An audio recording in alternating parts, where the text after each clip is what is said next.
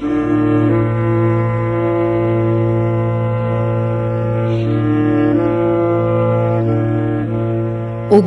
از تاریخ.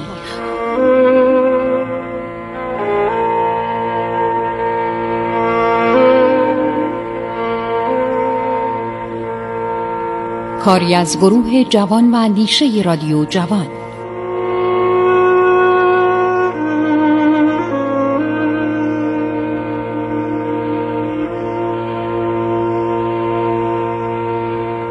بسم الله الرحمن الرحیم. به نام خداوند بخشاینده مهربان. با عرض ادب و احترام خدمت شما شنوندگان عزیز من خسرو معتزد هستم. در برنامه عبور از تاریخ رادیو جوان با شما صحبت می کنم خب ما رسیدیم با آغاز سلطنت ناصرالدین شاه قاجار. یکی از بهترین منابع تحقیق درباره ناصرالدین شاه قاجار کتابی است به نام المعاصر و الآثار یادتون هست؟ من چند بار گفتم یه کتابی است. مال محمد حسن خان اعتماد و سلطنه وزیر انتباعات. در اواخر دوره ناصرالدین شاه. این کتاب در حدود سال 1306 هجری قمری. تقریبا نگاه کنید آخرین سالهای سلطنت ناصرالدین شاه است که چهل سال حدود مثلا به سال قمری حساب کنیم چلو دو سال از سلطنتش میگذشت. المعاصر و آثار این اسمش یادم رفته بود. چون چند تا کتاب هستش. المعاصر یکی مال عرض شود که دوره عباس میرزاست نایب السلطنه. ولی این کتاب المعاصره و آثار و اعتماد السلطنه محمد حسن خان اعتماد السلطنه نوشته در قطع تقریبا رحلی بزرگ. و اینو با خط خیلی قشنگ در دارالتبائه یعنی در جایی که چاپخانه بوده مال دولت بوده مال وزارت انتباعات بوده در اون سال به مناسبت چهلمین سال سلطنت ناصرالدین شاه چاپ کردن. خیلی خوب. کتابش خیلی جالبه. دوازده باب داره. باب اول در ذکر شمی از شمائل و فضائل این پادشاه. اومدی یک باب درباره ظاهر و صورت و رنگ پوست ناصرالدین شاه و فضائلش نوشته. باب دوم در تعداد اولاد و بچه های ناصرالدین شاه. خب باب سوم در تشخیص دو شعبه از پردگیان سرادق قدس و جلالت.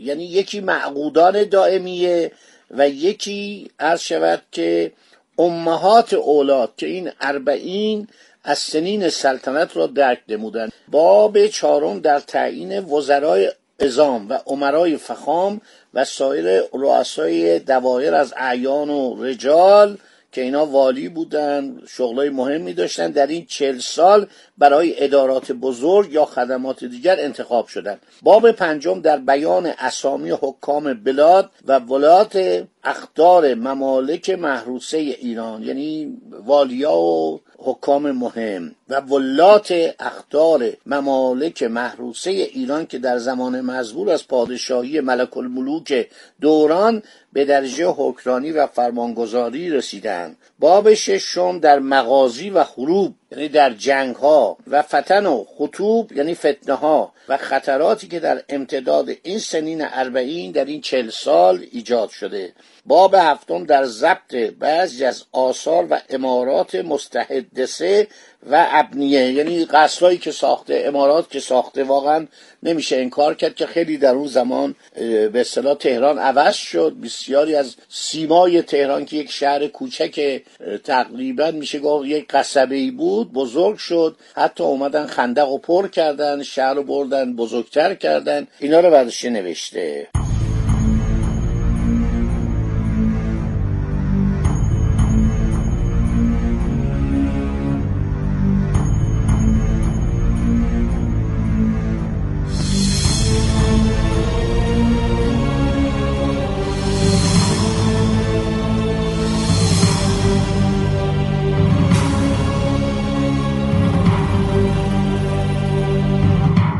عرض شود که باب هشتم در شمار بعضی از ترقیات صنایع و علوم و تبدیلات آداب و رسوم از معاصر جاودانی این دوره. حالا نوشته که در این دوره قبول کردن که به اصطلاح کره زمین کرویه. قبول نداشتن. هنوز افکار بر این میگذشت که زمین مسطحه. در این دوران ثابت شد که زمین کرویه. خیلی جالب و خندهداره بعد از قرنها. بعد باب نهم در تاریخ اسناد همایون و نهزت های مبارک میمون کارهایی که کردن اتفاقات که افتاده پیشرفتهایی که شده. باب دهم در فهرست اسامی جمهوری از ائمه ملت و دین و مشاهیر مجتهدین و اجله متکلمین و حکمای متعلهین یعنی اونایی که دنبال الهیات هستند عرض شود که ادبا و درباره مشایخ و آز و آدم های مهم و روحانیت و اینا نوشته. باب یازدهم عرض شود که در نشان تمثال همایون نشانهایی که وضع کردن به کیا دادن به چه کسانی نشان دادن؟ باب دوازدهم در القاب و عناوینی که در مدت این چل سال از شاهنشاهی غیر متناهی اعلی حضرت از شود که ایشون دادن. باب سیزدهم این نشانه رو که دادن. در احتجاج بر ترقی خراج ایران به مقایسه مالی اول دولت علیه به سال چهلم از سلطنت ابدیه. باب چهاردهم در ملوک معاصرین که مقارن جلوس این پادشاه عرض شود که فرمان میگذاردن کشورهای دیگر هم معرفی کرده. باب پانزدهم در ایلچیان یعنی سفرا و وزیران مختار چل سالی که از داخله به خارج یا از خارجه به داخل رفته آمدن. اسامی شارژ دافران و سفیران فوقالعاده. باب شانزدهم حوادث عمده دنیا. برداشته نوشته رؤسای جمهور رو نوشته پادشاهان نوشته کشورهای جهان رو معرفی کرده. بعد این باب اولش خیلی خنده داره. انقدر تعریف کرده. تعریف نوشته ایشون زیباترین عرض شود که خوشحالترین بشاشترین چهره جهانه. به قدر این استعداد داره به قدری زیباست. این ناصرالدین اصلا تکه. یعنی واقعا کمال چاپلوسی. یعنی من ندیدم کسی اینقدر تملق بگه و این تملق یک آفت خیلی بدیه. این شما نمی‌دونید چه تعریف هایی کرده. من اصلا نمی‌تونم اینا رو بخونم. اگر بدونید چند صفحه چهار پنج صفحه فقط در وصف قیافه و هیکل ناصرالدین شاه. هر کسی بود باور کنید تحت تاثیر واقع می‌شد. پیکر مبارک در کمال اعتدال است. هر لباس که در برداشته باشند به سبک جدید یا قدیم به طرز فرنگی یا ایرانی نظامی یا غیر نظامی حتی جبه و امثال آن نهایت زیبنده و برازنده به نظر میاد ایشون فوقلادن ناصر الدین شاه. هر شود که میگه ایشون قبای قدک که پوشیدن که خیلی ساده بوده همان جلوه نموده که مثلا خفدان مروارید و شبکلا بر سر فرق مبارک گذاشته و روی آن تاج کیانی گذاشتن. عرض شود که نگارنده این فصول نه تنها حضرت اقدس شهریاری را در ایران و در دیار سپر نشان دیده که بگوید تجمل پادشاهی و سلطنت است که چاکر و رعیت را بالتب مجذوب می نماید بلکه بارها در اقلیم و ممالک فرنگ با سلاطین و امپراتورهای با تمکین حضور همایون این شاهنشاه را مشاهده کردند چون در سفرهای شاه رفته دیگه. چهار سالم که در پاریس بوده زندگی می‌کرده در جوانی درس میخونده درس چاپ درس زبان فرانسه درس روزنامه نگاری بنابراین و زبان فرانسه استاد بود. اعتماد و سلطنه.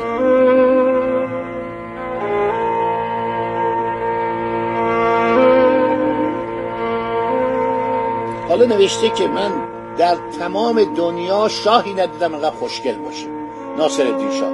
اینقدر قیافش شیک باشه اگه لباس ساده تنش باشه اگر لباس سلطنتی تنش باشه تاج بر سرش باشه کلاه بر سرش باشه شب کلاه بر سرش باشه فرق نمی‌کنه.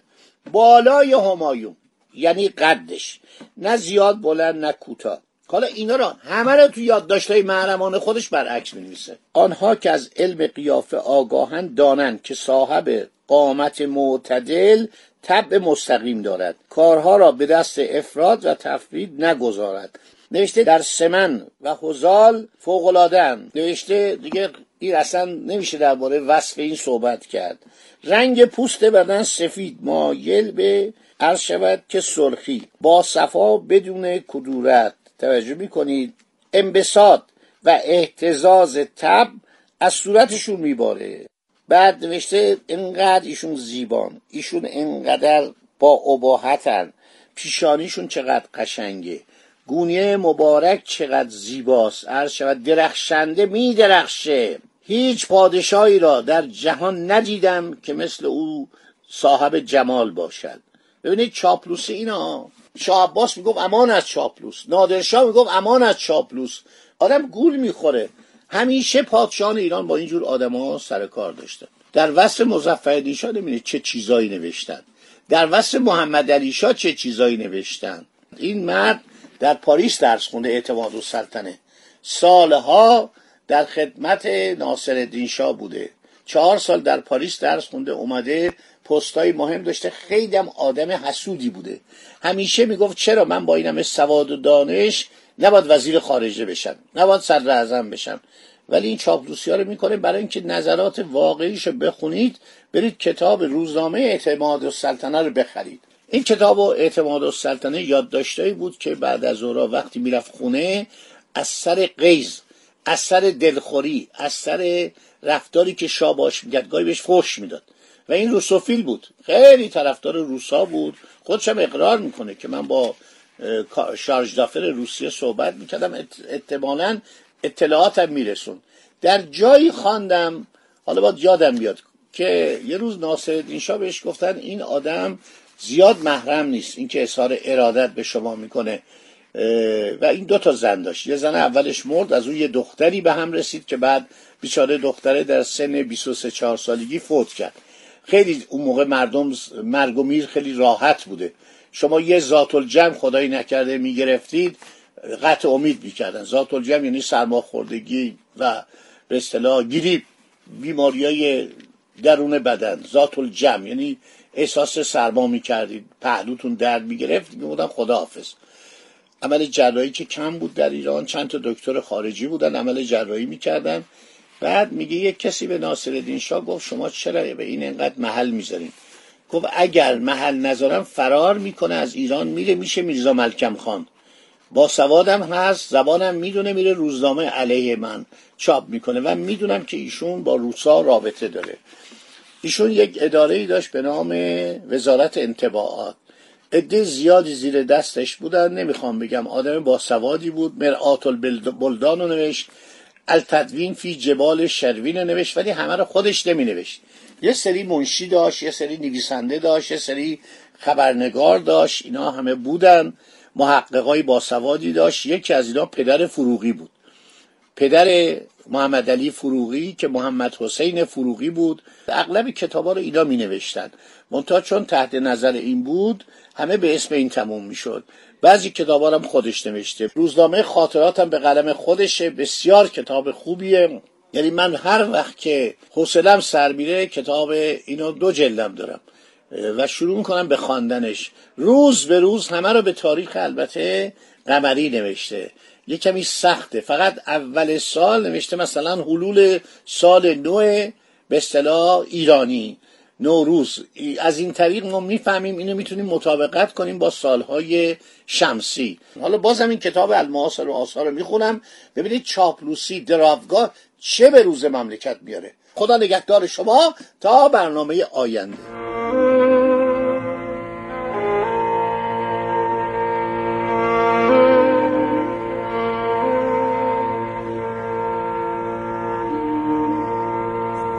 عبور از تاریخ.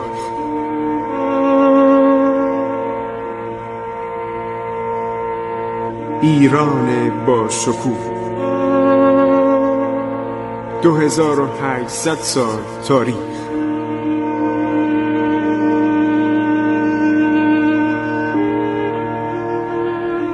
سرگذشت ایران ما به روایت خسرو معتزد